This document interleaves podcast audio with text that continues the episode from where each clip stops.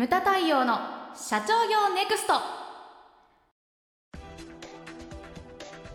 皆さんこんにちは。ムタ太陽の社長業ネクスト。番組ナビゲーターの奥脇彩です。太陽さんよろしくお願いします。はいよろしくお願いします。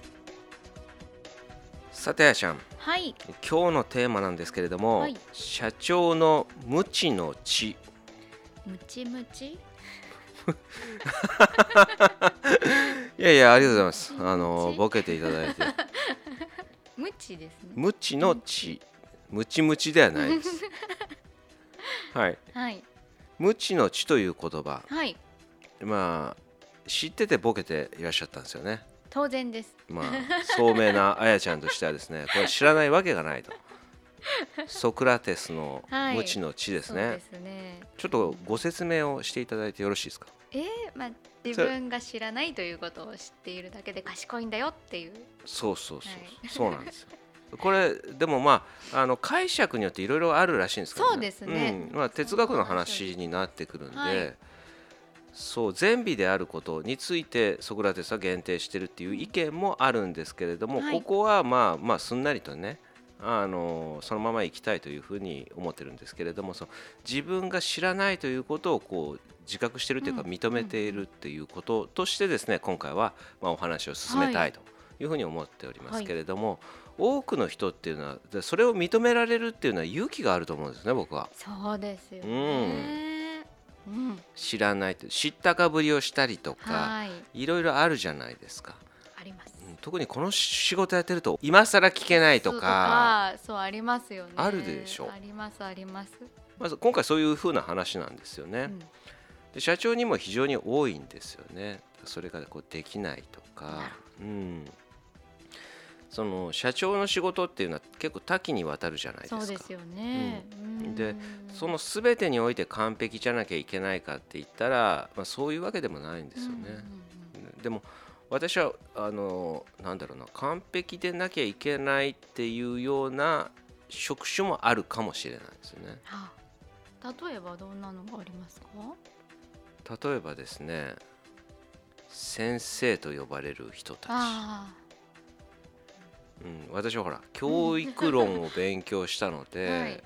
あれなんですよねそのほら天は人の上に人を作らずって言うじゃないですか、はい。はしかしその壇上から上から人に向かって講釈を垂れる人、その人格っていうのもやっぱり必要だし、うんうんうんそれをですね非常にその私はその学んだんですよね。学問としてそういうのをね、うん、だからその完璧である必要はないけれどもでも完璧を目指す必要はあったりと確かにね。それは努力とか、そういうのは必要であったりとかするわけですよね。でそのなんていうかな。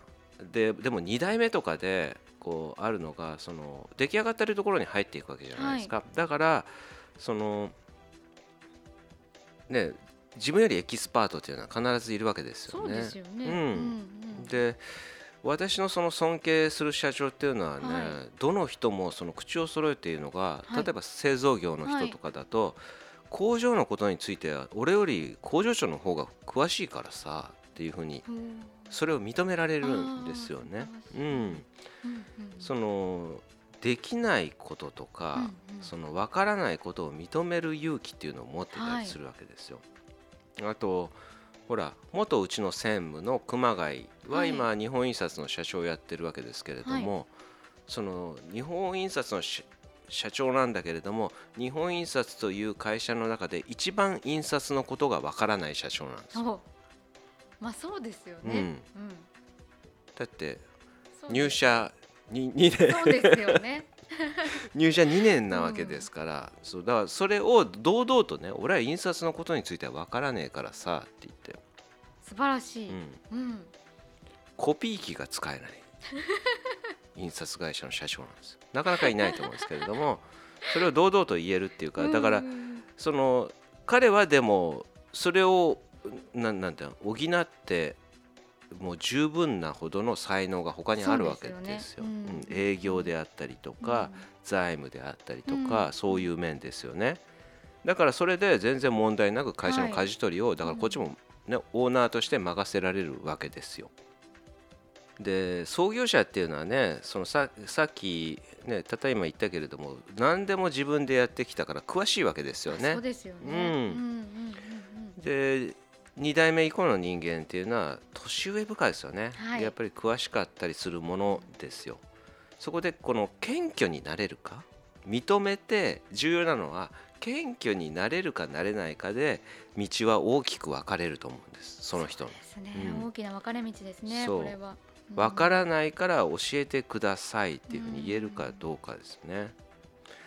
でねあの謙虚になれる人っていうのはその自分よりねできる人をどう生かすか考えるわけですよ。あなるほね、道が大きく分かれるって言いまはいしたけれども、うんうん一つはそうなんですよね。で二つ目の道っていうのは何かもう一方の道っていうのは何かっていうのは、謙虚になれない人っていうのは、その人を遠くに置くようことを考えるんですよど。もったいないですね。でもなんかうんど大手とかでありがちだったりとか なんかねその使いやす自分の使いやすい人をそのポジションに据えたりするわけですよね。でも中国の古くからの古典にもあるんですけれども、はいその社員さんからしてみたらそのね古いものを大事にする人がの方が安心感そういう社長の方が安心感があるしね。うんそのね古くからいる人を大事にしない社長とかそういったものはダメだよっていう戒めるようなものもね固定の中にあったりするんですよね。うん、でその役割が僕はあると思うんですよ。はい。でうちでも企画としてやってるけども、うんうん DX っていうのはいがあるじゃないですか。デラックスじゃないですよ。デジタルトランスフォーメーション。はい。はい。まあだからデジタル化ですよね。そうですね。だからちょっと前までそのデジタル化って言ったら私もなんていうかウェブでウェブでとかねウェブページとか言ってたけど今それだけじゃないんですよね。はい。でこのコロナ禍の中でそのデジタル化って言ったら全てを含むわけですよ。ウェブもその中の一つに過ぎないんですよね。はい。でよく言われるのがその今まで人がやってたところをデジタル化することによってだから自動化することによって、はい。その作業の時間が有効他のねそうですそのね。うん付加価値を生む、ね、仕事に向けられるっていう、はいその効率化そういったものをこう全てにおいてこうやっていこうっていうのがこの DX の考え方じゃないですか。うんうんそういったそのでその DX っていうのはなんて言うんだろう。俺でももう48歳の俺でもちょっとよくわからんと。だからほら世代によって役割があるわけじゃないですか。そう。ですよね。こううんうんうん。なんでこの話になったかって言ったらはい。だから自分より年上の部下も年上部のなりの役割があって、うんで我々も我々としての役割があってその20代30代の人もさ20代30代の人の役割があるわけじゃないですか、だからそれをこう認めて、うんうんうん。それを生かす方向に向けることが重要なんじゃないのかなというふうに思うんですよね。うん。うん。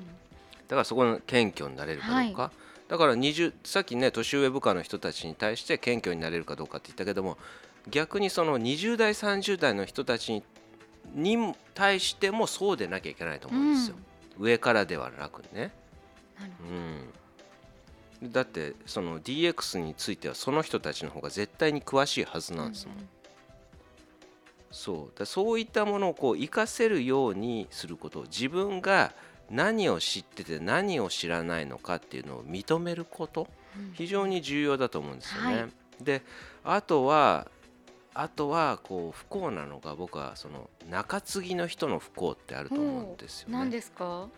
いやだからもともと社長ではないわけじゃなはいい、ですか。そうですね。うん、で例えばですけれどもよくあるのがお父さんと息子の年齢がかけ離れているので、そこで登場するのが中継ぎの人、だからあれなんですよね。白羽の矢が立って、うんそこで選出された人。それにはだからもともと社長っていう考えっていうのはだからなかった人じゃないですか、はい。それがだからその自分の努力もあるしそのねいろいろななんていうか幸運もあるかもしれないけれどもタイミングとか、はでそれで社長として君中継ぎとしてやってくれっていうふうに言われるわけですけれども、結構ね私多くの中継ぎを見てて思うのがその自分にはそのオーナーとしてのカリスマとかそういうのもない、はい、でなんていうかなそこでなんていうか人のこう社長でも選ばれた以上社長とのポジションになるわけじゃないですか、ねはい、そこでこうやっぱりね頑張りすぎちゃうんだろうね。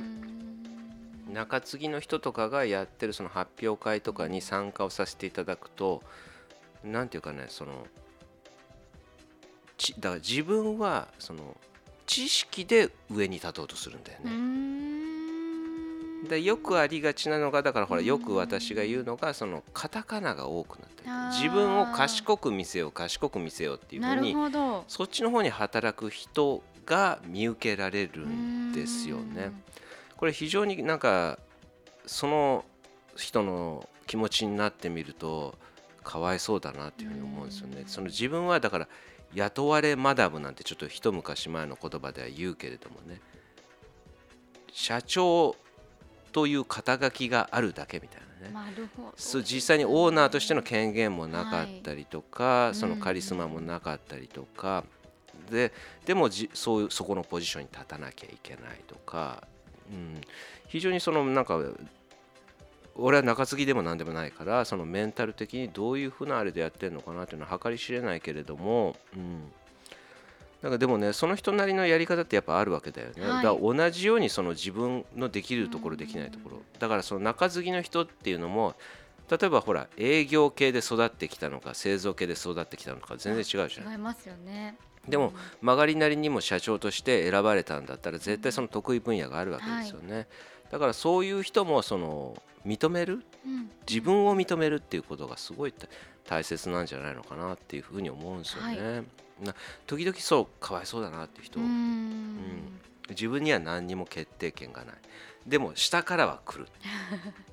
いやそれはもう本当に。でもそのオーナーとしての方針があるからそれは変えられないとかそのかわいそうな立場とかってあるんですよね。だから2代目3代目もそうだけれども中継ぎの人もその非常に大変だよなっていうふうに思うんです。だ今回のテーマっていうのは社長の無知の知ということでその自分を大きく見せる必要なんて何にもないんですよね、はい、で、まあ、こういう時にも非常に大切だと思うんですけれども自分をこう認めること、うん、うん、そしてですねまあ自分になければ他から取ってくるしかないわけですから、うん、人を信頼して任せたりとか、はい、そういうことって重要なんじゃないのかなっていうふうに思うんです。はい、無駄対応の社長業ネクストは全国の中小企業の経営実務をセミナー書籍映像や音声教材コンサルティングで支援する日本経営合理化協会がお送りしました。